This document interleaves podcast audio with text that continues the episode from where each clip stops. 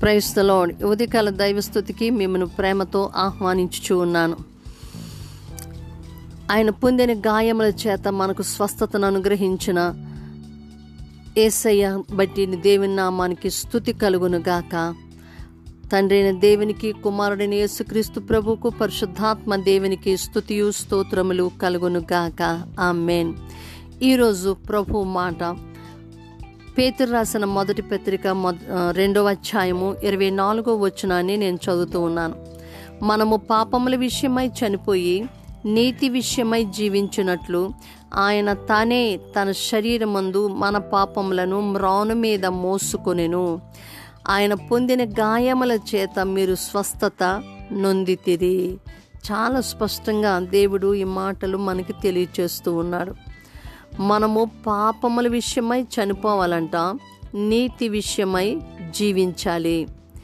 So పాపము విషయమై అంటే ఏ మన జీవితాల్లో ఏ పాపానికి మనం అలవాటు పడ్డామో ఆ పాపం విషయంలో మనం చనిపోవాలి. అంటే చనిపోయిన వారికి వారి శరీరం మీద ఈగలు వాళ్తున్నా లేదంటే ఏదైనా దుప్పటి కప్పకపోయినా వాళ్ళకి ఏమీ తెలియదు వాళ్ళ శరీరానికి చలేసినా తెలియదు ఎండ ఎండ ఎండలో పెట్టేసినా వాళ్ళకి తెలియదు వాళ్ళ మీద వర్షం పడుతున్నా వాళ్ళకి తెలియదు సో అదే విధంగా మనం పాపంలో చనిపోతే పాపము విషయంలో మనం ఏ తప్పితమైతే మనం మునుపు చేసేవాళ్ళమో మనం ఆ త- మనం ఆ పాపం విషయం మనం చనిపోయామంటే ఆ తప్పిదాలు మన కళ్ళ ముందు కనబడుతూ ఉన్నా మనకి శరీరము మన మనసు ఏ విధమైన స్పందన ఇవ్వదనమాట సో వాటి విషయాల్లో మనం అన్నిటిలో కూడా మనం ఏమేమి తప్పిదాలు చేస్తున్నామో ఆ పాపములన్నిటిలో కూడా మనము చనిపోయిన వారిగా ఉండాలి.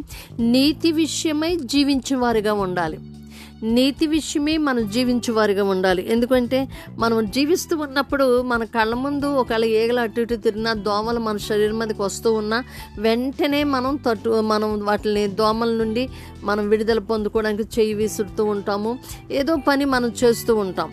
సో అదేవిధంగా మనం కొన్ని విషయాలలో మనం జీవించాలి కొన్ని విషయాలలో మనం చనిపోవాలి. నీతి విషయమై జీవించాలి పాపం విషయమై చనిపోవాలి. నీతి విషయంలో మనం జీవించాలంటే దేవునికి ఏది ఇష్టం ఇష్టమో వాటన్నిటిని మనం చేయి మన వంతు ప్రయత్నం మనం చేస్తూ ఉండాలి. సో ఆ విధంగా నీతి నీతిగల కార్యాల విషయంలో మనం జీవిస్తూ ఉండాలి. సో ఎందుకు మనం ఆ విధంగా మన పాపముల విషయమే మనం చనిపోవాలి అంటే యేసుక్రీస్తు ప్రభువారు తన శరీరమందు మనం చేసిన పాపములన్నిటినీ కూడా ఆయన మ్రాను మీద మోసి ఉన్నారు. సిలువలో మనం చేసిన ప్రతి తప్పిదాన్ని కూడా ఆ భారము ఆ శిక్ష అవన్నీ కూడా ఆయన మీద మోపబడినాయి ఆయన భరించి ఉన్నారు. ఆయన వాటన్నిటినీ కూడా మోసి ఉన్నారు. ఇక అందుచేత ఆ పవిత్రుడు పరిశుద్ధుడైన మీ ఆయన మీద మన పాపాలన్నీ ఆయన మీద మోపబడి ఉన్నాయి. సో అంచేత ఆయన మన పాపములన్నిటిని కూడా ఆయన భరించి ఆ యొక్క ఆ పాపముల నుండి మనకు విడుదలిచ్చి ఉన్నారు విమోచించి ఉన్నారు. అంచేత పాపముల విషయమై మనం చనిపోవాలి. నీతి విషయమై మనము జీవించేవారిగా మనం ఉండాలి. సో ఎన్- ఆయన పొందిన గాయముల చేత మనకు స్వస్థత కలిగినది. ఆయన పొందిన గాయాల చేత రెండు వేల సంవత్సరాల క్రితమే యేసుక్రీస్తు ప్రభువారు మన కొరకు సిలువలో ఆయన మరణించి ఉన్నారు. మనం చేసిన తప్పిదాలను బట్టి దోషాలను బట్టి అపరాధాలను బట్టి ఆయనకు శిక్ష వేయబడి ఉన్నది. ఆయన ఆయన అనుభవించేశారు. మన పాపముల శిక్ష మన యొక్క శాపముల శిక్ష మన యొక్క అవిధేయతలకు శిక్ష అన్నిటినీ కూడా ఆయన మీద మోపబడి ఉన్నవి కాబట్టి ఆయన వాటన్నిటినీ భరించి ఉన్నారు. అయితే ఆయన మన పాపముల విషయం ఆయన పొందిన గాయాల చేత మనకు స్వస్థత కలిగి ఉన్నది. ఆ మెయిన్ ఆయన పొందిన గాయాల చేత మనకి స్వస్థత కలిగి ఉన్నది. సో ఆయన పొందిన గాయాల చేత మనకు స్వస్థత కలగడం అంటే యేసు రక్తము ద్వారా ఆయన మన కొరకు చిందించిన ఆ యొక్క రక్తము ద్వారా ఆయన పొందిన గాయాల చేత మనకు స్వస్థత కలిగి ఉన్నది. ఆయన పొం ఆయన గాయాలు మన కొరకు ఆయన గాయపరచబడి ఉన్నాడు. ఆయన పొందిన గాయాలే మనకు స్వస్థతను ఇస్తూ ఉన్నవి. ఎలాంటి బలహీనత అయినా ఎటువంటి ఎంత అంటే డాక్టర్స్ వల్ల కూడా నయం కాని బలహీనతలు ఎన్నో ఉన్నాయి. ఇప్పుడు కొత్త కొత్త బలహీనతలు వస్తున్నాయి. అసలు వాటి గురించి వాటి పేరు కూడా మనం ఎప్పుడు విని ఉండం.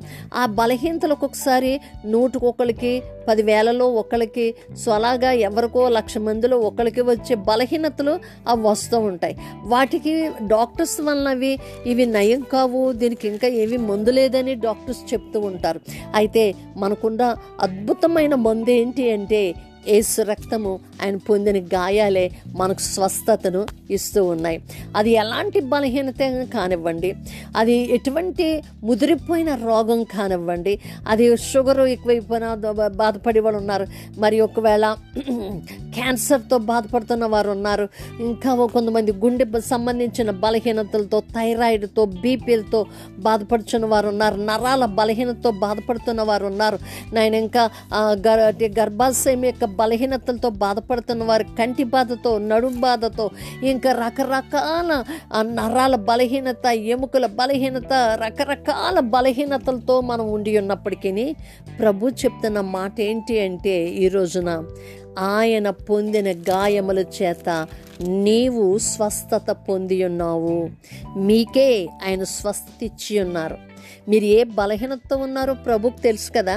ప్రభుకు అసాధ్యమైంది ఏమీ లేదు. ఆయనకు సమస్తము తెలుసు. మన వెంట్రుకలు ఎన్నున్నానో ఆయనకు తెలిసినప్పుడు మన మన శరీరంలో ఏ బలహీనత ఉందో ఆయనకు తెలుసు. ఒక్కోసారి ఆ బలహీనత ఏంటో మనకు తెలియకపోవచ్చు కానీ ప్రభువుకు ఆ బలహీనత తెలుసు. ఇప్పుడే ఇప్పుడే ఏసు నామములో ఆ బలహీనత నుండి మీరు విడుదల పొంది ఉన్నారు. ఆయన పొందిన గాయముల చేత ఇప్పుడే మీకు స్వస్థత కలిగినది. కరోనా వైరస్తో బాధపడుతున్న వారు ఉన్నారు. కరోనా వైరస్తో భయంతో ఆందోళనతో ఉండి ఉన్నవా ఉన్నవారు ఉన్నారు. సో ఏ ఆందోళన మిమ్మల్ని వెంటాడుతూ ఉన్నా ఏ భయము మిమ్మల్ని వెంటాడుతూ ఉన్నా ఏ పరిస్థితిలో మీరు కృంగిపోతూ ఉన్నా ఇప్పుడే ఆయన పొందిన గాయముల చేత మీకు స్వస్థత కలిగినది. ప్రార్థన చేసుకుందామా? సకల ఆశీర్వాదములకు కారణభూతుడా నీకు స్తోత్రాలు.